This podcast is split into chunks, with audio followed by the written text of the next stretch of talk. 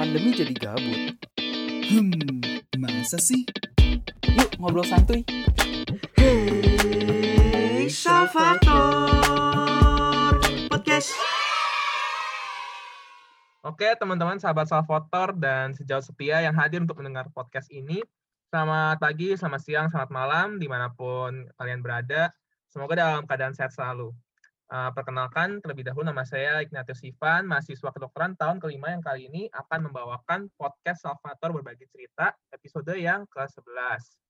Nah, pada episode kali ini Salvator Berbagi Cerita kedatangan tamu yang gak kalah spesial dari yang sebelumnya. Ya, saya perkenalkan Dr. Tara Puspitari Insani yang saat ini beliau bekerja sebagai dokter peneliti. Mungkin buat teman-teman yang masih bingung nanti kalau udah lulus jadi dokter, apakah mau bergelut sebagai klinisi atau sebagai peneliti, semoga di podcast kali ini teman-teman bisa mendapatkan gambaran tentang dokter yang bergelut di bidang penelitian. Dokter Tara, terima kasih sudah bergabung bersama kami. Mungkin dokter boleh memperkenalkan diri dulu, dok, dari background dokter, dulu mungkin lulusan dari mana, angkatan berapa, dok, dan kenapa sih dulu milih jurusan kedokteran, dok? Terima kasih Ivan dan teman-teman dari Salvator. Terima kasih banget udah ngajakin saya sharing. It's an honor for me really. Dan ini pertama kalinya saya join podcast. Jadi moga-moga lancar ya. Jadi sedikit perkenalan. Mungkin kita udah pernah ketemu juga sebelumnya beberapa. Saya Tara Puspitari Insani, biasanya dipanggil Tara. Saat ini saya bekerja sebagai staf akademik atau tenaga pengajar di Fakultas Kedokteran dan Ilmu Kesehatan Atma Jaya, Unika Atma Jaya, tepatnya di bagian neurologi. Selain itu saya juga saat ini bekerja juga sebagai koordinator riset di Yayasan Alzheimer Indonesia. Sebelumnya saya dulu kuliah kedokteran di Atma Jaya, alma mater. Jadi saya sekarang bekerja di alma mater saya. Kemudian saya masuk Atma Jaya tahun 2006, lulus 2012, kemudian saya internship dan kemudian PTT, jadi internship setahun, lalu PTT setahun itu di Kalimantan Barat. Habis itu balik ke Jakarta, habis itu saya mengambil S2 di bidang demensia, jadi nama programnya itu Master of Science in Dementia Causes, Treatments and Research, di University College London. Waktu itu dengan beasiswa LPDP, saya pergi ke sana tahun 2016 bulan September dan kembali ke sini di tahun 2017-nya di akhir tahun. Seperti itu. Mungkin teman-teman di sini udah pernah ketemu juga ya sama saya. Iya dok, udah pernah ketemu juga dok, mungkin ini beberapa teman mahasiswa ya dok. Mungkin saya penasaran nih dok, dan mungkin teman-teman yang lain juga penasaran dok. Mungkin dari pertama-tama dok, dulu waktu milih jurusan tuh kenapa dokter milih jurusan kedokteran dok? Saya rasa sebetulnya sama seperti kebanyakan orang yang mengambil jurusan kedokteran, tujuan utamanya pertamanya pengen nolong orang. Dan menurut saya sih ya, menurut saya itu semua orang yang masuk kedokteran entah dengan motivasi apapun pasti there is a tiny bit of you that want to help people kayak gitu kan. Itu yang saya inginkan. Selain itu juga memang jujur kedua orang tua saya berprofesi sebagai dokter. Jadi memang dari kecil yang saya lihat contoh role model yang saya lihat ya karir tuh jadi dokter kayak gitu, walaupun nggak disuruh juga sih untuk jadi dokter, tapi memang pengen sendiri gitu. Jadi emang udah dari role modelnya dok, sejak kecil pengen jadi dokter gitu dok ya. Dan iya. Ya orang tuanya dia dokter ya dok ya. Dan zaman dulu kan kayak lagu anak-anak semua kayak Susan pengen jadi dokter kayak gitu ya. Jadi kayak gitu sih, motivasinya sudah muncul dengan indoktrinasi dari sekitar. Enggak juga sih. Tapi dari teman-teman dokter dulu dari SMA mungkin juga banyak mungkin dok yang jadi dokter dok, atau dulu dokter hanya mengambil langkah sendiri aja gitu dok, sendirian gitu mas. Gitu. Sebetulnya teman-teman saya dari SMA lumayan banyak sih yang jadi dokter. Maksudnya bukan banyak banget ya, tapi banyak kok yang dari angkatan saya, paling enggak yang di Atma Jaya tuh ada berlima waktu itu. Terus belum lagi ke yang di universitas-universitas lain gitu. Jadi lumayan banyak sih memang dari teman-teman satu sekolah dulu yang pengen jadi dokter. Oke dok. Lalu kemudian sekarang kan dokter lebih banyak mengambil bagian di bidang penelitian. Kira-kira motivasi dokter itu sebagai mengambil di bagian penelitian ini kira-kira udah muncul dari sejak bangku kuliah mungkin dok, atau baru setelah selesai lulus dokter, atau gimana dok? Sejujurnya enggak, dan di sini jujur-jujuran aja ya. Dulu saya tuh, saya sama sekali enggak mengerti apa sih tujuannya, kenapa sih orang tuh pengen bikin penelitian, kenapa sih orang mau publish kayak gitu, itu saya nggak ngerti sama sekali gitu. Terus dulu saya lihatnya, itu mah anak ambi doang yang mau kayak gitu. Terus dan bahkan dulu waktu maksudnya pas pelajaran-pelajaran yang tentang metodologi penelitian segala itu, saya banyak bolos jujur, dan saya bolos buat rapat kepanitiaan ini jujur-jujuran aja ya. Karena dulu tidak tertarik gitu, dan tidak tahu apa gunanya sejujurnya. Terus habis itu kan kita kan ada karya tulis ilmiah kan, KTI ya. Terus di situ mungkin mulai tumbuh ketertarikan, karena saya beruntung banget, saya dapat pembimbing KTI yang baik banget, Dr. Nelly Tina Ujaya namanya. Dr. Nelly ini pokoknya baik banget sama kita, ngajarin banget, ketika kita punya ide itu disupport gitu, dan itu membuat saya jadi kayak punya apa ya, keinginan untuk I want to find out about something. Kayak waktu dulu saya tentang penelitiannya tentang pola pemberian susu pada bayi, apakah ASI eksklusif atau enggak gitu. Dan ditambah lagi waktu dulu saya partner bikin KTI-nya itu berasal dari Merauke, dan kita memutuskan untuk mengambil data di kampung halamannya dia. Jadi saya pergi ke Merauke. Tujuan utamanya waktu itu sebetulnya jalan-jalan. Tapi di situ menumbuhkan ketertarikan sih, yang tadinya tuh saya benar-benar kayak waktu ngerjain KTI itu zaman saya dulu KTI itu dikerjainnya masih berdua atau bertiga, bahkan beberapa orang gitu. Jadi kami dulu sangat beruntung ya.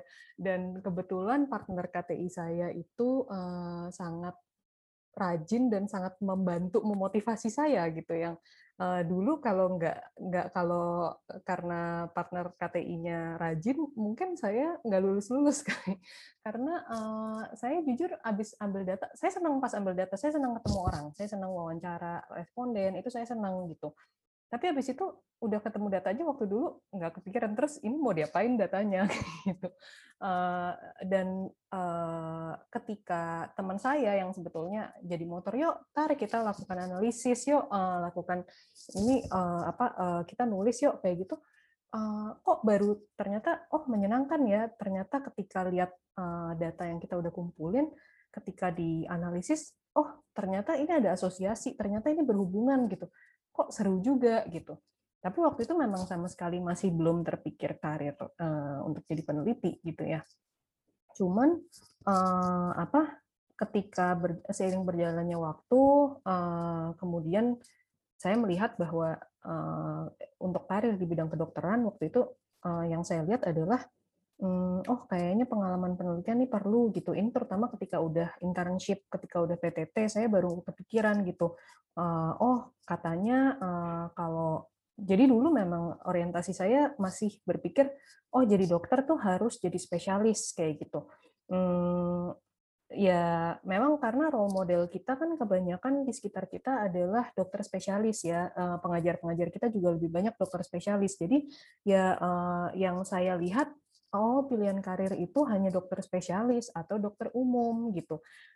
Terus dulu saya berpikir, kalau mau spesialisasi katanya harus PTT, katanya harus bikin penelitian, harus nulis kayak gitu. Jadi dulu motivasi saya adalah bikin penelitian deh buat nanti daftar spesialisasi kayak gitu. Tadinya cuman begitu doang, tujuannya sama sekali tidak mulia kok. Bukan sama sekali tidak mulia, maksudnya tujuannya itu kayak motivasi jangka pendek aja, motivasi eksternal gitu. Yeah, tapi kemudian setelah saya selesai PTT, kemudian kan saya belum tahu nih, maksudnya berpikir mau mendaftar sekolah. Tapi di sisi lain ada rasa bahwa saya tuh dari dulu punya keinginan pengen sekolah atau bekerja di luar negeri. Muncul perasaan kayak gitu, dan saya mencari-cari tahu, ternyata kalau ke luar negeri itu beasiswa nggak ada tuh buat spesialisasi. Beasiswa yang ada adalah buat S2. Kalau spesialisasi di luar negeri itu dia nggak bekerja, jadi tidak ada beasiswanya. Tapi pathway untuk sampai ke spesialisasi itu kan orang harus ujian dulu dan lain-lain, biaya hidup selama itu ditanggung oleh diri sendiri dan keluarga gitu. Dan saya ngerasa, wah ini nggak mungkin saya mampu gitu. Jadi di situ saya mulai ada kayak rasa bimbang gitu, apakah pengen mengambil S2 ke luar negeri dengan beasiswa atau pengen melanjutkan spesialisasi di dalam negeri. Karena saya masih bingung, waktu itu saya putuskan untuk sambil menambah pengalaman riset, saya mau jadi asdos deh. Jadi kembalilah saya mendaftar ke alma mater saya di Atma Jaya. Waktu itu saya sudah memiliki ketertarikan di bidang neuro. Jadi saya melamar ke Departemen Neurologi. Di samping itu juga memang salah satu dosen yang menjadi role model saya, yang menginspirasi saya itu Dr. Jimmy Barus. Beliau adalah juga dokter yang peneliti kan ya. Waktu saya PTT, di sana nggak ada dokter sarafnya, dan saya ingin membuat penelitian tentang nyeri kepala. Jadi saya mengontak dokter Jimmy untuk minta dibimbing dari jauh gitu, dan ini juga yang mendorong saya berpikir, saya mau cari pengalaman, saya balik ke Atma Jaya dulu menjadi asdos gitu. Ternyata selama menjadi asdos tuh paparan ke penelitian banyak banget gitu. Ternyata di Atma Jaya ternyata sudah berkembang dibandingkan zaman saya kuliah dulu gitu, atau mungkin zaman saya kuliah dulu saya nggak tahu gitu bahwa ada berbagai proyek penelitian gitu, atau memang dulu belum sebanyak itu. Dan ini bikin saya jadi tertarik gitu, wah ternyata meneliti itu menyenangkan, ternyata menulis itu menyenangkan. Dan waktu saya menjadi asdos ini oleh salah satu mentor saya juga, Dr. Yuda Turana, saya diperkenalkan ke Yayasan Alzheimer Indonesia. Dan di sini saya jadi belajar bahwa ternyata penelitian itu perannya besar loh dalam pembuatan kebijakan. Jadi yayasan seperti Alzheimer Indonesia, LSM begini kan, mereka salah satu tugasnya adalah advokasi ke pemerintah gitu ya. Kayak misalnya, ini kita butuh program A gitu, tapi pemerintah belum punya sekarang. Kenapa kita butuh program A? Karena orang dengan demensia di Indonesia jumlahnya banyak banget gitu misalnya. Nah, tapi kita kan nggak bisa convince pemerintah kalau nggak punya data. Jadi di situ saya baru sadar bahwa ternyata peran peneliti itu penting banget dalam membawa perubahan. Dan saya mulai berpikir, saya pengen jadi peneliti gitu. Walaupun waktu itu belum berpikir untuk full-time researcher ya. Tapi ketika itu saya masih fokus, saya mau sekolah lagi gitu. Saya pengen sekolah lagi, dan saya kepengen sekolah lagi yang bisa memungkinkan saya untuk nantinya bekerja dalam setting penelitian di suatu lingkungan yang global gitu. Jadi ketika itu saya mulai ngobrol-ngobrol sama beberapa orang gitu, sama Dr. Yuda salah satunya waktu itu. Dan ketika itu kekhawatiran saya adalah kalau misalnya saya pengen ambil S2 nih karena saya ingin bekerja di lingkungan global kayak gitu, dan saya ingin memperdalam pengalaman riset. Kalau saya ngambil S2 dengan beasiswa ke luar negeri, nanti kalau saya kembali ke Indonesia saya bisa jadi apa ya? Waktu itu ketakutan saya itu gitu. Tapi abis itu saya ngobrol sama Dr. Yuda dan beberapa orang lainnya, saya kemudian melihat bahwa ternyata career pathway itu tuh nggak cuma satu gitu, nggak cuma kayak kalau kita ambil S2 ya udah pokoknya kita akan jadi peneliti yang di lab, yang pakai jas lab, yang tiap hari ketemu alat-alat dan nggak ketemu orang gitu. Ternyata ada juga peneliti yang mereka dokter klinisi ke rumah sakit, tapi mereka juga peneliti. Ada juga peneliti yang di bidang health policy, public health gitu. Ternyata tuh luas banget gitu. Jadi saya mulai berpikir ini kesempatan yang mungkin harus saya coba gitu. Dan ketika itu saya memutuskan untuk mencoba mendaftar beasiswa, beasiswa LPDP, dan itu nggak langsung dapat juga. Maksudnya awalnya daftar beasiswa lain, nggak dapat dulu, terus akhirnya mendapatkan beasiswa LPDP, dan saya berangkat ambil S2 gitu. Sebetulnya ketika saya S2 ini, ketertarikan sama bidang menjadi peneliti itu semakin besar karena memang ketemu orang-orang di kampus saya waktu itu di University College London di UCL yang memang mereka ini ya apa bisa dibilang mereka global researcher, kemudian mereka juga mereka ada yang klinisi juga dan masih aktif menulis, dan yang saya senang banget tuh situasi di research itu biasanya sangat multidisiplin. Jadi biasanya kayak di satu research institute itu nggak cuma dokter spesialisasi tertentu, tapi kayak misalnya ada dokter, ada perawat, ada psikolog, dan semuanya bekerja bareng-bareng. Dan itu yang saya enjoy banget gitu. Jadi kalau ditanya kenapa saya pengen jadi peneliti, itu nggak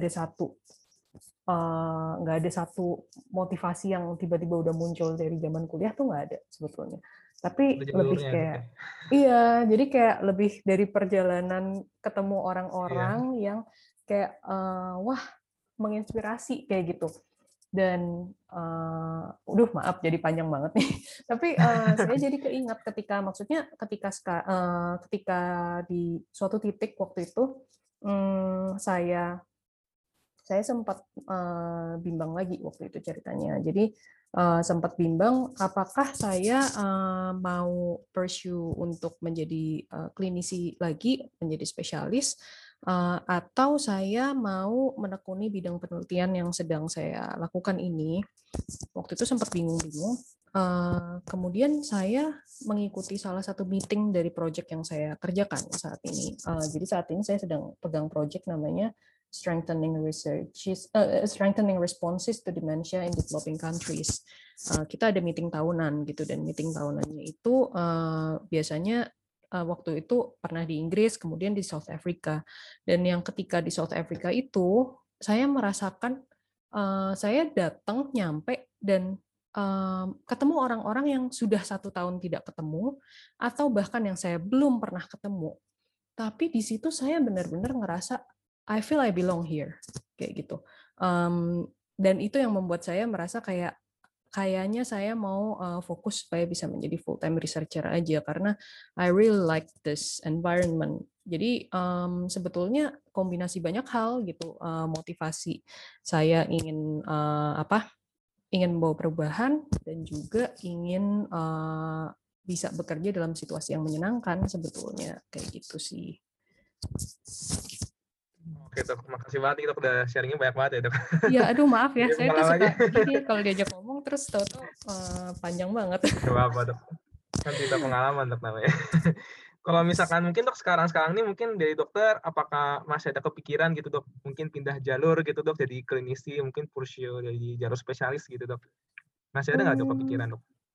Sebetulnya sih begini, di titik ini, maksudnya setelah sekian tahun bekerja, pokoknya sejak lulus kemudian bekerja, saya mulai menemukan bahwa sebetulnya career path itu nggak ada yang kayak permanen, yang abadi gitu ya. Jadi kayak nggak ada yang namanya once you decide you don't want to be a clinician, then you won't be a clinician anymore, or the other way around, once you decide to become a clinician, then you won't be a researcher or an academics. Enggak, kan kita lihat sendiri banyak klinisi yang juga academics dan researcher kayak gitu. Pada saat ini sih saya merasa saya lebih terpanggil untuk berkarir di bidang riset dan membawa perubahan lewat sini dengan cara mempengaruhi kebijakan dengan menunjukkan hasil-hasil riset gitu. Tetapi saya nggak akan pernah bilang I will never say never gitu untuk menjadi klinisi. Cuma sekarang saya tahu bahwa ketertarikan saya mungkin bila menjadi klinisi pun saya lebih tertarik untuk membantu mengembangkan di primary care dan terutama support untuk mental health di primary care sebetulnya. Jadi kalau misalnya di Indonesia itu bisa dibilang bukan spesialisasi ya, masih mungkin masuknya ke DLP kalau di Indonesia ya. Cuma untuk saat ini saya lebih merasa terpanggil untuk berada di belakang layar. Sebetulnya ada salah satu hal yang ini juga sih, maksudnya ada beberapa pengalaman ketika saya dulu PTT dan internship yang membuat saya merasa menjadi klinisi memang baik, tapi mungkin belum tentu cocok untuk semua orang. One of the reason adalah ketika menjadi klinisi kita selesai shift kamu harus lepaskan apa yang terjadi di shift itu. Pasien kamu jelek, kamu harus tinggalin dan kamu harus operin ke orang lain, kamu harus percaya ke orang itu. Kemudian pasien kamu meninggal, di situ kamu harus terima bahwa apapun yang terjadi you have done your best gitu. Dan dulu waktu saya berpraktek sebagai dokter klinisi, saya banyak mengalami struggles dengan hal seperti ini. Banyak mengalami struggle dengan merasa seharusnya bisa dilakukan lebih, tapi di sini mentok, fasilitasnya nggak ada. Di sini mentok dari segi administrasi, pasiennya nggak bisa, nggak punya duit atau apa. Dan itu yang bikin saya frustrasi dulu. Terus itu juga salah satu alasan kenapa riset-riset saya saat ini lebih banyak berhubungan dengan health policy dan public health. Karena saya merasa banyak perubahan yang perlu dibenahi, maksudnya banyak perubahan yang perlu ada, banyak yang perlu dibenahi itu justru di bidang di bidang kebijakannya kayak gitu. Banyak pasien tuh nggak bisa tertangani bukan karena dokternya nggak kompeten. Dokternya kompeten, tapi alat nggak ada atau sistemnya masih tidak memungkinkan untuk pasien dirujuk tepat waktu kayak gitu. Jadi saya merasa saya bisa membawa perubahan yang lebih besar kalau misalnya saya menjadi peneliti. Dan sebetulnya ada satu hal yang ini lucunya adalah ketika saya dulu masuk kedokteran waktu tahun pertama masih ospek, itu ada satu dokter yang waktu itu diundang dan bicara dan sharing. Dan waktu itu kata-katanya mengena banget di saya, tapi waktu itu saya belum kepikiran sama sekali untuk menjadi peneliti. Jadi dokter ini adalah ahli public health. Dan kemudian dokter ini cerita bahwa jadi ceritanya mirip, intinya dia masuk kedokteran ingin nolong orang, kemudian dia berpraktek dan dia ketemu banyak pasien yang ternyata nggak bisa tertangani karena masalah sistem dan lain-lain. Dan kemudian itu yang membuat dia memutuskan dia pengen di public health karena dia berharap dengan membenahi sistem mungkin dia bisa menolong lebih banyak orang gitu.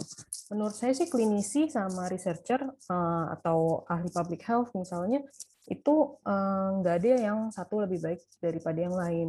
Masing-masing punya perannya menurut saya. Dan ada orang yang panggilannya adalah menolong orang satu persatu secara langsung, ketemu orangnya, nolongin langsung, ngobatin luka, menjahit, melakukan operasi.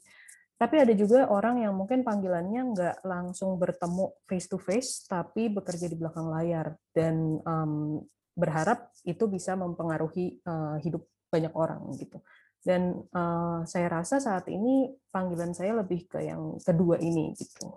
Jadi untuk saat ini saya tidak merasa akan pursue jalan jadi klinisi dulu untuk sementara ini. Oke dok, mungkin pertanyaan selanjutnya nih dok, mungkin dari banyak teman-teman juga yang penasaran kalau misalkan berkarir di bidang penelitian ini apakah menjadi suatu pilihan atau suatu pekerjaan yang cukup menghasilkan ya dok ya dibandingkan kalau menjadikan klinisi gitu dok, mungkin dari pengalaman dokter sendiri boleh sharing dok. Ini pertanyaan yang ini kok normal banget karena saya juga dulu bertanya-tanya kayak gitu. Saya bertanya-tanya ke orang-orang kalau saya jadi peneliti saya bisa makan nggak ya di Indonesia gitu. Bisa makan kok, buktinya sampai sekarang saya masih subur. Jadi sebetulnya gini, kalau pengalaman saya jadi peneliti di Indonesia memang masih banyak tantangan. Tapi kalau saya bandingkan dengan mungkin 10 tahun lalu ketika saya masih sekolah gitu, menurut saya sekarang jauh lebih beruntung daripada peneliti-peneliti yang mungkin di 10 tahun lalu, 20 tahun lalu gitu. Sekarang udah jauh lebih banyak grant, hibah kayak gitu, baik dari pemerintah Indonesia maupun dari pemerintah luar negeri untuk melakukan penelitian, termasuk biasanya dengan misalnya dengan kita mengambil suatu proyek, melakukan suatu proyek, hibah itu kadang-kadang ada komponen honor, karena kan kita harus dihargai dong effort kita lebih untuk melakukan suatu proyek ini gitu. Nah, yang saya lihat kebanyakan memang grant seperti ini masih lebih banyak dari luar negeri. Jadi kalau pengalaman saya, sebetulnya kalau memang mau menjadi peneliti di Indonesia, maka kita harus establish link dengan internasional.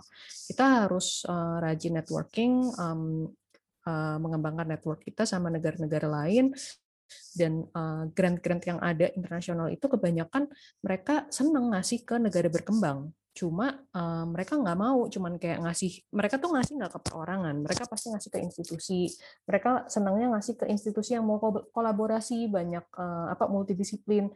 Jadi kalau memang kita bisa masuk ke network yang seperti ini, network researcher global, itu bisa menghasilkan sih, maksudnya dari riset kita bisa hidup gitu. Oke, Dok. Kalau misalkan kesehariannya Dok, sehari-hari nih Dokter sebagai peneliti, kira-kira ngapain aja sih Dok? Apakah kalau misalkan dari saya sendiri Dok, saya itu ngebayangin peneliti itu ya udah gitu di depan komputer gitu, buka SPSS, tata gitu, ngerjain data, ngumpulin data segala macam, tiap hari kerjanya di depan komputer, kayak mungkin bikin capek mata gitu Dok ya. Atau sebenarnya Dokter selama ini sebagai peneliti kesehariannya ngapain Dok? Apakah membosankan gitu atau apa ada dinamikanya gitu? Dinamikanya seperti apa gitu Dok? Sebetulnya kalau depan komputernya benar, tapi saya nggak buka SPSS terus-terusan sih. Sebetulnya gini, waktu sebelum pandemi itu kerjaannya sangat variatif sih. Selain maksudnya yang kerja desk job yang kita di depan komputer, seperti misalnya balas-balas email, terus habis itu menganalisis data kayak gitu, kita juga bepergian ketemu orang gitu. Salah satu hal yang saya enjoy dari jadi peneliti adalah jalan-jalan gratis sejujurnya. Baik itu di luar negeri maupun di dalam negeri gitu. Saya melihat bahwa di sini saya lumayan mendapatkan kemudahan untuk misalnya bepergian, entah itu untuk pengambilan data, untuk rapat diskusi dengan dengan peneliti-peneliti lain di luar negeri, itu sangat difasilitasi. Sebelum pandemi banyak juga kayak ajakan-ajakan untuk undangan-undangan untuk sharing hasil riset kita, atau sebagai peneliti kita sering juga diundang untuk memberikan kayak expert opinion gitu, misalnya di research group lain yang baru mau melakukan penelitian. Nah, mereka lihat ini ada research group yang sudah melakukan penelitian nih, Atma Jaya udah pernah melakukan penelitian nih di bidang A, atau Alzheimer Indonesia punya data nih di bidang B gitu. Mereka sering mengundang kita untuk sharing itu. Jadi biasanya bentuknya kayak seminar gitu, jadi kayak jadi pembicara di seminar itu cukup sering juga. Terus abis itu tentunya kayak mengambil data, wawancara orang. Tergantung ya penelitian, maksudnya kita sebagai peneliti yang seperti apa. Kalau misalnya teman-teman saya yang risetnya lebih biomolekuler, mungkin memang lebih banyak menghabiskan waktunya di lab terutama gitu. Tapi sebagai peneliti, itu memang selalu dituntut untuk berbagi ilmu. Jadi mengajar, kemudian memberikan, menjadi pembicara itu suatu hal yang cukup sering. Nah, kalau setelah pandemi ini memang agak berubah, dalam arti saya nggak bisa kemana-mana dengan mudah gitu ya. Tapi sebetulnya keuntungannya adalah job saya secure sepanjang pandemi ini. Karena memang dari awal pekerjaan-pekerjaan saya itu meeting-meeting itu memang banyak dilakukan dengan Zoom sama pihak luar. Nah, itu tetap dilakukan sepanjang pandemi ini, tidak terganggu. Kemudian juga misalnya menjadi pembicara itu tetap terjadi, cuman bentuknya secara virtual gitu, nggak secara tatap muka gitu. Jadi perubahannya lebih ke lokasi lokasi bekerjanya gitu. Oke, Dok. Mungkin ada nggak sih, Dok, kira-kira suka duka gitu, Dok, selama pengalaman dokter menjadi peneliti gitu? Ada nggak sih kira-kira momen-momen di mana kok kayaknya menjadi peneliti ini, apakah saya menjadi peneliti ini merupakan suatu pilihan yang benar-benar benar gitu, Dok? Atau mungkin selama ini dokter lebih banyak sukanya atau lebih banyak dukanya gitu, Dok, jadi peneliti? Itu pasti selalu ada ya. Dan ini kayak Ivan dan teman-teman, saya nggak tahu, tapi saya perkirakan kalian di saat ini di usia 20-an sampai mungkin belum ada yang 25 kali ya. Tapi mungkin kalian udah pernah dengar quarter life crisis ya. Nah, apa yang bisa saya sharingkan adalah quarter life crisis itu tidak hilang walaupun kamu sudah lewat usia 25, itu akan terus berlangsung. Dan itu terjadi sama saya kok waktu bekerja ketika saya rasa semua orang pasti pernah begini. Saya rasa teman-teman saya yang kerjanya sebagai klinisi, yang jaga UGD atau yang sekarang lagi PPDS, semuanya pasti pernah at the point they question, why am I doing this? Kayak gitu. Itu pasti pernah. Tapi biasanya ketika itu terjadi, yang saya lihat polanya adalah itu adalah saat-saat ketika saya menerima kerjaan lebih banyak dari yang saya sanggup. Kadang-kadang emang saya orangnya dulu memang susah untuk mengatakan tidak. Mungkin teman-teman di sini ada juga yang kayak gitu, yang maksudnya kayak kalau dimintain tolong orang, ini biasanya dikenal sebagai orang yang rajin atau gimana, terus diajakin, bantuin dong kepanitiaan A, kayak gitu. Padahal udah pegang kepanitiaan 7, kayak gitu. Ini mau diminta lagi, tapi aduh kalau nggak bantuin, kesian. Kalau nggak bantuin, nanti siapa yang bantuin? Itu terjadi sama saya, dan itu membuat burnout akhirnya. I have to learn it quite the hard way over the past 3 or 4 years, karena saya baru berkarir jadi peneliti itu tuh mungkin baru 4 tahunan terakhir gitu kan. Sebelum sekolah kan lebih ke klinisi ya. Itu awalnya saya iyain aja semua kerjaan yang diminta kan ke saya kayak gitu. Dan sampailah ke titik itu, ini saya tuh ngapain sebetulnya kayak gitu. Jadi emang ini sih penting buat kita untuk tahu batas-batas kita, dan penting buat kita untuk berani mempertahankan boundaries itu ketika kita bekerja, karena kadang-kadang apalagi kalau menurut saya kita yang di bidang kesehatan itu cenderung punya rasa tanggung jawab yang besar, dan cenderung merasa kalau misalnya saya menolak pekerjaan ini, saya mungkin mencelakakan orang, atau saya mungkin membuat orang lain terhambat. Itu sering banget tuh. Tapi penting banget buat kita untuk tahu bahwa ketika kita melakukan, maksudnya memberikan waktu lebih buat diri kita sendiri, ketika kita memberikan self-care buat diri kita sendiri, itu tuh akhirnya kita akan bisa lebih bawa manfaat buat orang lain gitu. Dan jadi biasanya ketika itu terjadi, ketika yang burnout, capek itu terjadi, yang saya lakukan ya saya make more time for myself. Terus biasanya setelah itu nanti akan ada saatnya tiba-tiba terpanggil lagi gitu rasanya, kayak ini harus dikerjakan, dan saya ingin mengerjakan karena ini akan penting buat banyak orang gitu.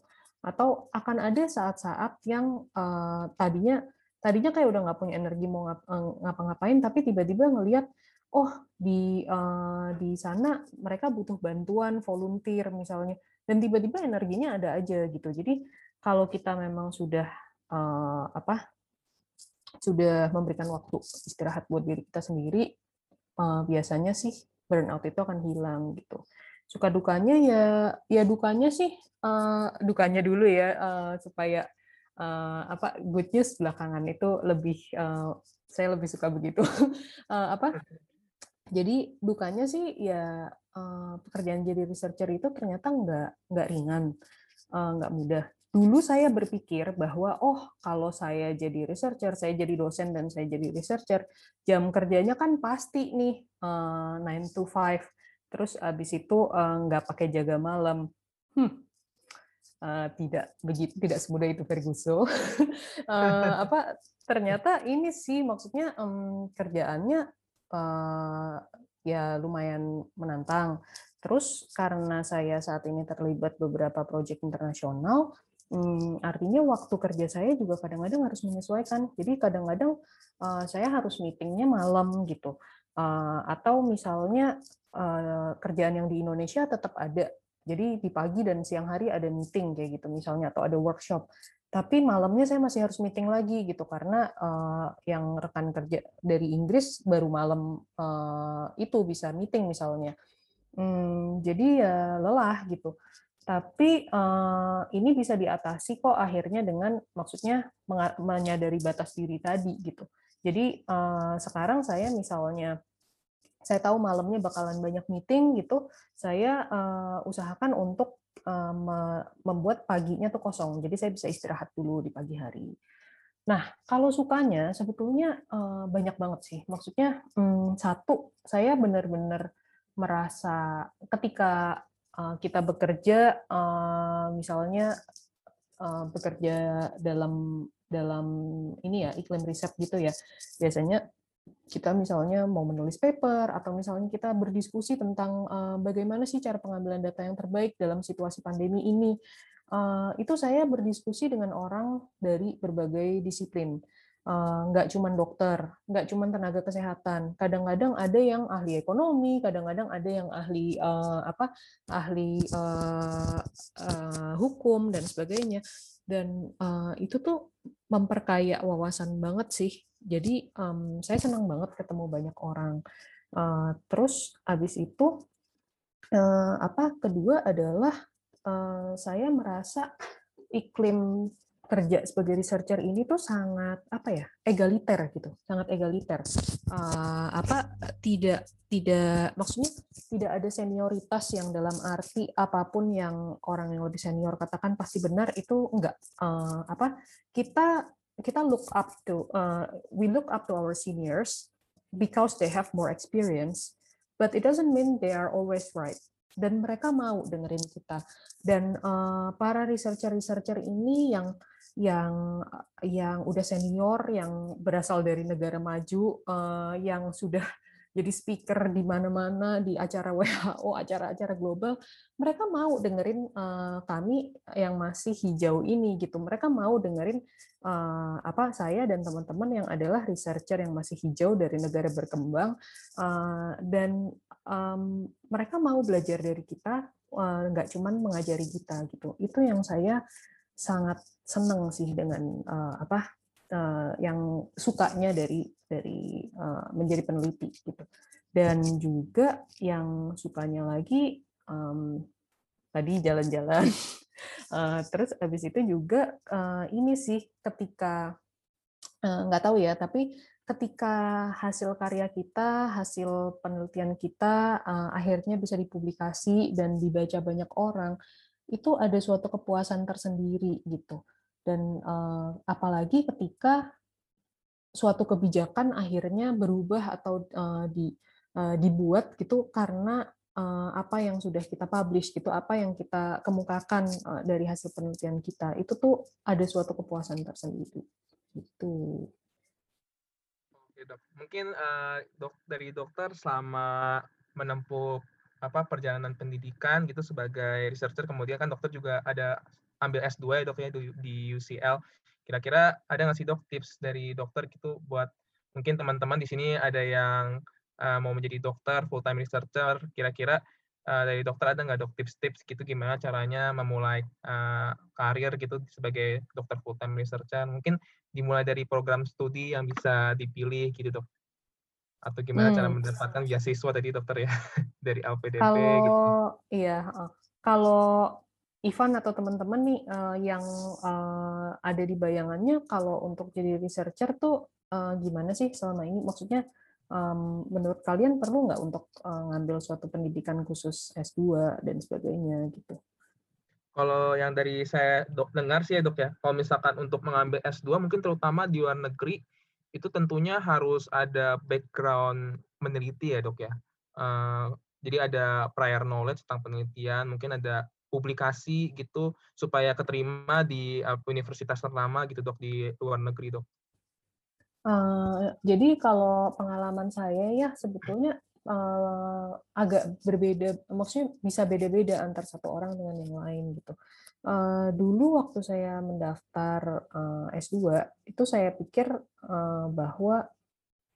begitu kayak misalnya kalau kita mau daftar S2 di luar negeri minimal udah harus pernah publikasi atau apa terus terus dulu rasanya apa yang saya lakukan tuh udah wah ini udah kayaknya udah yang terbaik nih yang bisa saya lakukan gitu tapi ternyata mereka tuh lebih mementingkan minat kita untuk belajar sih kalau saya lihat ya. Mendaftar S2 atau beasiswa ke luar negeri itu sebetulnya bukan keharusan untuk kalau misalnya mau berkarir jadi seorang full-time researcher, tapi menurut saya sangat memperkaya pengalaman, sangat bermanfaat karena yang saya rasakan terutama bermanfaatnya adalah memperluas networking. Jadi malah bukan sebetulnya bukan apa yang kita pelajari. Apa yang kita pelajari zaman sekarang ini bisa dipelajari dari mana aja. Maksudnya sekarang kan apapun di internet ada. Kita mau belajar apapun yang kita mau pelajari ada di internet kayak gitu. Nggak perlu ke luar negeri, nggak perlu keluar dari rumah kita, kita bisa belajar sendiri gitu. Tapi yang saya rasakan dapat itu adalah network dengan peneliti global, network dengan teman-teman yang sama-sama akan kembali ke Indonesia dan nantinya ternyata berkarir di berbagai bidang, tapi nantinya ternyata terkonek sama kita, itu yang menurut saya benefit dari ambil S2 dulu, terutama kalau bisa dapat beasiswa. Karena dari beasiswa juga kita networknya makin luas gitu. Nah, kalau saya lihat baik beasiswa maupun S2, mereka sebetulnya tidak mementingkan bahwa sudah pernah melakukan penelitian, sudah pernah publikasi. Tapi yang mereka lihat lebih ke kita tuh punya plan. Apa yang pengen kita lakukan setelah S2 ini? Kita punya alasan, kenapa sih saya harus ngambil S2 ini gitu? Kenapa saya nggak bisa mencapai cita-cita saya setelah ini tanpa S2 ini? Misalnya jadi peneliti, cita-citanya jadi peneliti, mereka akan bertanya gitu. Maksudnya mereka ingin tahu, mereka akan bertanya atau mereka ingin lihat dari esai-esai yang kita tulis waktu mendaftar. Mereka tuh ingin tahu kenapa sih kita harus S2 dulu untuk jadi peneliti gitu. Bukankah untuk jadi peneliti ya bisa aja tidak harus S2 dulu misalnya. Itu yang perlu dijelaskan. Seperti itu sih. Yang saya lihat juga sebetulnya S2 itu tidak selalu harus di luar negeri menempuh S2 atau S3 jenjang pendidikan yang sifatnya akademik, jadi bukan profesi. Kalau spesialisasi itu kan pendidikan profesi ya. Itu tidak selalu harus di luar negeri. Saya lihat yang di dalam negeri pun S2 yang ada sekarang sudah semakin beragam dan sudah semakin baik dengan pengajar-pengajar yang sudah terkonek dengan ini juga, dengan global juga gitu.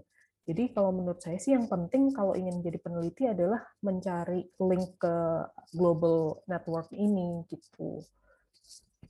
Berarti mungkin kuncinya buat keterima di universitas baik luar negeri maupun dalam negeri untuk melanjutkan pendidikan S2 itu lebih ini ya dok, Tara, motivasi gitu ya, motivation letter mungkin dok dari segi wawancara gitu dok. Iya, jadi yang unik sebetulnya dari melamar S2 di luar negeri atau S3 misalnya itu biasanya nggak ada tes masuk. Maksudnya bukan nggak ada tes masuknya, maksudnya tes masuknya itu bukan yang kita harus mengerjakan soal-soal, itu bukan, tapi lebih ke proses seleksi ada, tapi tidak ada tes masuk, maksud saya gitu. Proses seleksinya adalah dari nilai kita di jenjang pendidikan sebelumnya, kemudian juga dari motivation letter yang kita tulis seperti itu. Terus abis itu mereka kadang-kadang ada yang melakukan wawancara, tapi tidak selalu, tidak semuanya. Nah, mereka sendiri mengapa tidak mengetes, tidak melakukan tes, kebanyakan karena mereka percaya bahwa yang di jenjang pendidikan sebelumnya itu sudah cukup. Kalau di situ nilainya sudah cukup baik, artinya percaya bahwa orang ini qualified untuk masuk. Tapi untuk menyeleksi boleh masuk atau enggak berdasarkan motivation letter, itu yang mereka lihat terutama. Kita biasanya diminta surat rekomendasi juga, tapi ternyata surat rekomendasi ini bukan yang menjadi nomor satu untuk diterima di perguruan tinggi luar negeri. Kebetulan waktu itu saya sempat ikutan kuliah yang salah satu dosennya adalah salah satu panelis yang maksudnya menyeleksi siapa-siapa yang diterima gitu. Dan beliau menyatakan bahwa yang mereka lihat terutama adalah motivation letter. Mereka ingin melihat bahwa orang ini bisa nggak jelasin apa sih benang merahnya, apa yang selama ini dia lakukan, studi yang mau dia ambil, sama apa yang ingin dia lakukan setelahnya. Untuk motivation, untuk rekomendasi sendiri, mereka bilang mereka hanya butuh yang penting ada orang yang mau memberikan rekomendasi. Mereka nggak peduli yang kasih rekomendasi kamu profesor atau yang kasih rekomendasi kamu adalah rekan kerja kayak gitu. Tapi yang mereka butuhkan adalah ada orang yang mau vouch for you, someone who want to vouch for you that you are good, that you are capable.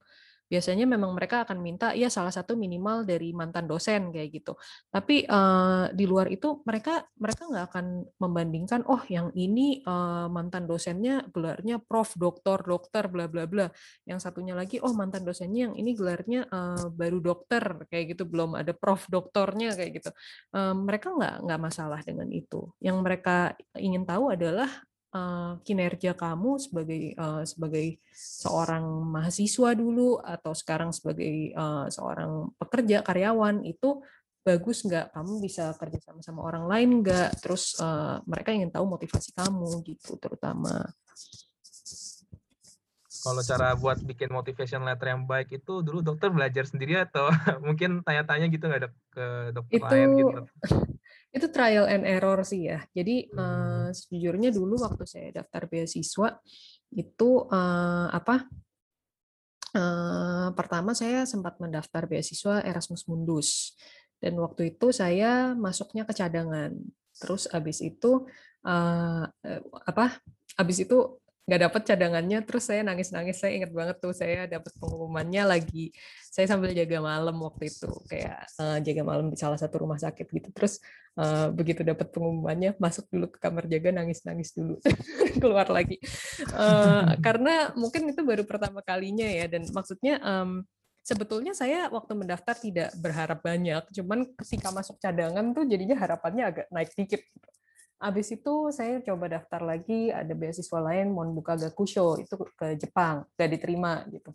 Terus saya daftar lagi, pokoknya saya daftar beberapa kali. Nah, setiap kali daftar kan saya harus bikin motivation letter baru.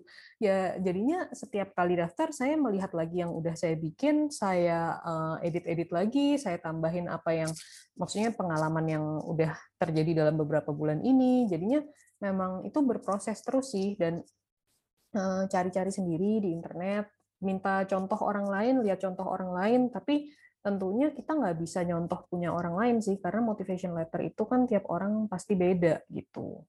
Iya. Tapi memang ini sih, itu butuh latihan, dan menurut saya itu kadang-kadang emang agak susah buat kita orang Indonesia yang memang secara kultur diajarin buat harus rendah hati. Jadi kita nggak terbiasa untuk memuji-muji diri sendiri gitu. Sedangkan di motivation letter kita tuh harus bisa menjual diri kita gitu. Kenapa sih kita oke? Biasanya itu personal statement atau motivation letter. Biasanya kita harus bisa menjual apa sih kualitas kita yang bedain kita dari kandidat lain kayak gitu. Bukannya menyombongkan diri, tapi kita butuh kemampuan untuk menilai diri kita secara adil. Jadi nggak dilebih-lebihin, tapi juga nggak dikurang-kurangin. Kecenderungan kita sebagai orang Indonesia kadang-kadang kita cenderung ngurang-ngurangin karena takut dibilang sombong gitu. Tapi sebetulnya enggak, kita enggak sombong. Kita percaya dengan kemampuan diri kita. Dan itu yang penting untuk enggak cuman pas mendaftar sekolah ke luar negeri, tapi juga sebagai researcher, sebagai klinisi, itu kemampuan yang penting sih menurut saya, yang saya pun masih terus belajar gitu. Oke, Dok. Mungkin saya pengen minta nih Dok tips dan trik dari dokter, kira-kira selama membuat suatu penelitian kan kita kan harus belajar untuk memulai terlebih dahulu gitu Dok. Kira-kira dari dokter ada nggak Dok tips dan trik untuk memulai suatu penelitian gitu Dok? Untuk memulainya ya. Iya, Dok. Memulai itu selalu bagian yang paling susah. Biasanya setelah udah mulai nanti berjalan sendiri. Tapi ya memang gimana ya? Menurut saya sih yang penting buat kita adalah untuk bisa memulai melakukan suatu penelitian, kita kenali dulu minat kita apa, itu satu ya, nomor satu. Karena kalau kita melakukan penelitian yang nggak sesuai sama minat kita, ya motivasinya pasti nggak ada. Kedua adalah menurut saya mencari orang-orang yang akan mendukung kita gitu. Bukan berarti orang yang akan bantuin harus benar-benar, maksudnya bantuin kita ngambil data, bantuin kita analisis, bantuin kita brainstorming, belum tentu. Tapi penting untuk kita kayak surround ourselves with the people who will support us in this gitu. Kalau misalnya kita dikelilingi orang-orang yang ngapain sih ngelakuin itu? Emang siapa yang bakalan baca hasil penelitian lu kayak gitu? Emang ngapain? Kamu kan nggak menolong orang dengan melakukan penelitian dengan kamu duduk depan komputer tiap hari. Kamu nggak menolong orang sama sekali gitu. Kalau kita mengelilingi diri kita dengan orang-orang kayak gitu, pasti ya motivasinya mati gitu. Tapi ketika kita mengelilingi diri kita dengan orang-orang yang mendukung, yang maksudnya walaupun mereka nggak ngerti bidang kita sekalipun, tapi mereka excited to know that we are doing a research kayak gitu, saya yakin nanti pasti akan muncul niat dan muncul energinya untuk melakukan gitu. Terus yang menurut saya penting juga adalah, terutama kalau buat teman-teman yang saat ini posisinya masih S1 atau lagi mau koas ya, memang nggak mudah untuk melakukan penelitian sendiri, apalagi ketika kita posisinya masih seorang student. Jadi menurut saya ada bagusnya kalau bisa mencari dosen atau maksudnya peneliti yang bisa kita ikutin, yang bisa kita yang kita bisa tanya, maksudnya adakah proyek yang bisa saya bantu dan saya ikut meneliti di dalamnya, karena dari situ menurut saya kita akan lebih belajar banyak. Terus secara desain penelitian, secara metodologinya biasanya akan lebih baik gitu, karena emang sudah terencana lebih matang. Kita juga yang penting juga menurut saya tuh dalam bekerja, baik itu peneliti atau bukan, itu penting untuk kita mencari seseorang yang bisa menjadi mentor buat kita, yang kita bisa tanya, yang kita bisa jadikan role model, itu penting. Jadi sebetulnya tips-tips praktis tuh nggak terlalu banyak. Maksudnya kalau harus baca buku, ambil kursus ini, belajar ini atau itu tergantung dari bidang apa yang kita minati. Tapi secara umum menurut saya penting untuk mengelilingi diri kita sendiri dengan orang-orang yang suportif. Dan orang yang suportif ini menurut saya nggak cuman orang yang suportif as in mensupport kita harus kerja keras bagai kuda sampai mati gitu, nggak juga gitu. Tapi juga orang-orang yang bakalan ngingetin kita kalau kita udah overwork. Kalau boleh cerita dikit, jadi teringat waktu saya dulu S2, supervisor saya waktu itu, saya waktu itu tanya sama beliau, karena kalau saya melakukan analisis data tuh saya harus ngelakuinnya itu di gedung itu, karena harus pakai intranet, nggak bisa diakses dari luar karena data-data pasien biar secure gitu kan. Jadi saya kalau ngerjain memang harus di sana. Jadi saya tanya sama supervisor saya itu, boleh nggak kalau saya minta, oh ya kalau di sana mereka kan panggilnya pakai first name ya, jadi maksudnya saya awal-awal manggilnya prof, terus dia bilang kita bakalan ketemu tiap hari, nggak usah panggil saya prof kayak gitu. Ya jadi saya nanya sama dia, boleh nggak kalau saya minta akses card ke gedung ini gitu supaya saya bisa datang pagian atau pulang malaman.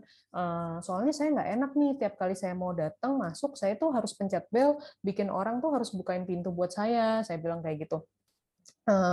Terus maksudnya kalau orang udah pada mau pulang, saya juga mau nggak mau harus pulang karena misalnya saya mau ke WC nanti saya nggak bisa masuk lagi ke dalam kayak gitu. Terus apa yang dia katakan? Dia bilang bahwa, dia bilang gini, bukannya saya nggak mau ngasih kunci, dia bilang, tapi memang satu, prosesnya memang agak ribet, tapi kedua juga dia bilang, kamu nggak perlu pulang malam-malam atau datang terlalu pagi. Dia bilang bahwa, your life is not only your research.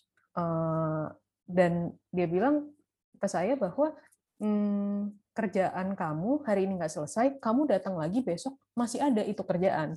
Jangan khawatir. Jadi kamu nggak perlu pulang sampai malam-malam untuk ngerjain kerjaan ini sampai habis, karena kerjaan itu nggak akan kemana-mana.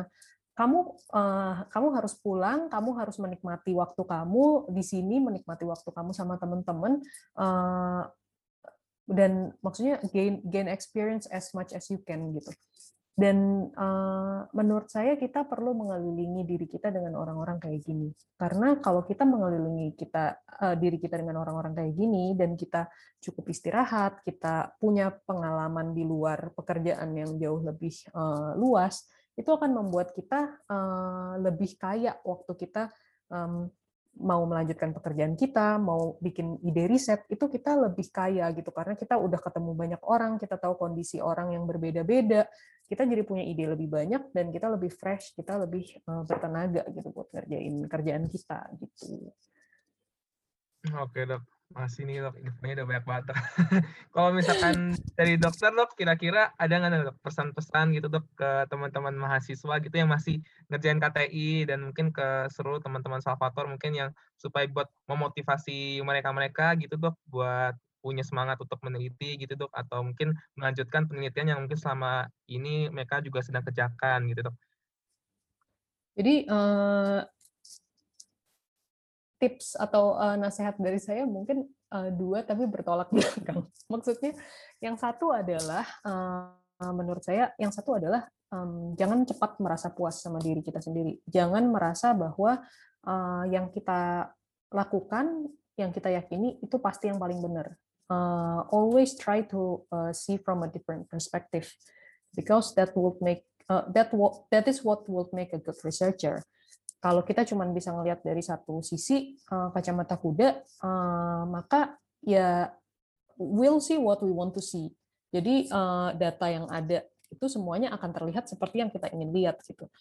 Jadi jangan cepat puas, harus bisa lihat dari perspektif lain. Tapi di sisi lain tipsnya juga adalah bahwa harus yakin, maksudnya harus sadar bahwa nggak ada satupun di dunia ini yang perfect, termasuk penelitian. Desain studi tidak mungkin ada satupun yang perfect. Jadi jangan menunggu sampai situasi benar-benar perfect baru kita melakukan penelitian. Karena kalau kita maunya, pokoknya saya kalau bikin penelitian itu harus situasinya semuanya ideal, harus yang hasilnya tentu level of evidence-nya paling tinggi, akhirnya nggak akan kejadian gitu. Jadi just do what you can do,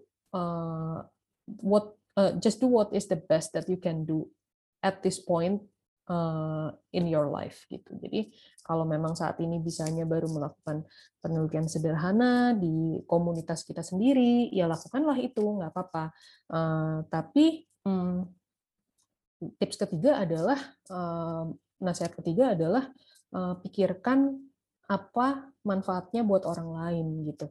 Sehingga ketika kita membuat penelitian, ini bukan menjadi sesuatu yang ujung-ujungnya hanya akan menjadi buku yang menumpuk debu di lemari karena nggak ada yang baca, tapi itu akan terjadi kalau seandainya kita membuat penelitian hanya tujuannya adalah buat kita, buat kelulusan kita kayak gitu. Tapi kalau misalnya kita mencoba memikirkan apa manfaatnya buat orang lain, misalnya kayak saya pengen lihat apa sih sebetulnya yang membuat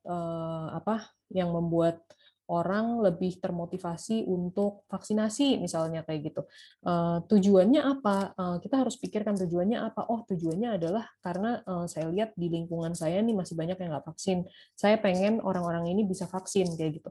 Jadi kalau ada tujuan untuk orang lain, menurut saya itu akan lebih memberi drive buat kita untuk berjuang sih. Karena kita tahu kita akan membawa manfaat buat orang lain. Kira-kira kayak gitu sih, moga-moga sih di antara teman-teman Salvator yang banyak ini, moga-moga nantinya ada juga yang terpanggil untuk bisa membawa perubahan melalui riset ya. Mungkin tidak semua, tapi apapun itu, menurut saya apa yang selama ini udah dipelajari, pernah berpengalaman melakukan riset itu menurut saya akan sangat berguna sih ketika jadi klinisi one day. Maksudnya pengalaman untuk tahu bagaimana suatu penelitian dilakukan itu kan bermanfaat ketika nantinya jadi klinisi, supaya nggak mudah percaya sama suatu data begitu saja gitu. Jadi apapun itu pilihan karir teman-teman nantinya, saya rasa pengetahuan dan minat tentang riset itu akan membawa teman-teman lebih maju dalam karirnya, apapun itu karirnya. Oke, Dok. Mungkin akhir kata saya mungkin boleh simpulkan sedikit ya, Dok. Mungkin bahwa karir menjadi dokter peneliti ini merupakan karir yang sangat menjanjikan, tidak hanya mungkin buat teman-teman yang mau melanjutkan studi baik di bidang klinisi atau full-time researcher. Pilihan menjadi dokter researcher tentunya punya sisi enak dan sisi nggak enaknya. Begitu juga saya rasa sama seperti dengan pilihan karir lainnya. Mungkin semuanya juga punya kelebihan dan juga ada kekurangannya, tergantung bagaimana kita menyikapinya masing-masing. Tentunya nggak kalah penting pilihan karir menjadi dokter peneliti, tentu juga nggak kalah menghasilkan dibandingkan dengan karir dokter lainnya. Jadi buat teman-teman nggak usah khawatir buat hal tersebut. Tentunya juga buat teman-teman yang sama penelitian, jangan lupa pesan-pesan dari Dr. Tara bahwa nggak ada nih penelitian yang sempurna, dan yang terpenting adalah sebenarnya kita bisa melakukan yang terbaik, dan yang penting juga kita bisa memulainya dari penelitian yang sederhana. Dan yang lebih baik lagi tentunya penelitian yang kita buat ini semoga bisa bermanfaat buat banyak orang nantinya. Akhir kata, saya Ignatius Ivan ingin mengucapkan terima kasih kepada Dr. Tara yang sudah hadir dan banyak memberikan motivasi dan gambaran tentang dunia kedokteran penelitian. Terima kasih kepada pendengar setia Salvator Berbagi Cerita. Saya pamit undur diri dan sampai jumpa di episode berikutnya. Terima kasih. Pandemi jadi gabut. Masa sih? Yuk ngobrol santuy. Hey Salvator Podcast.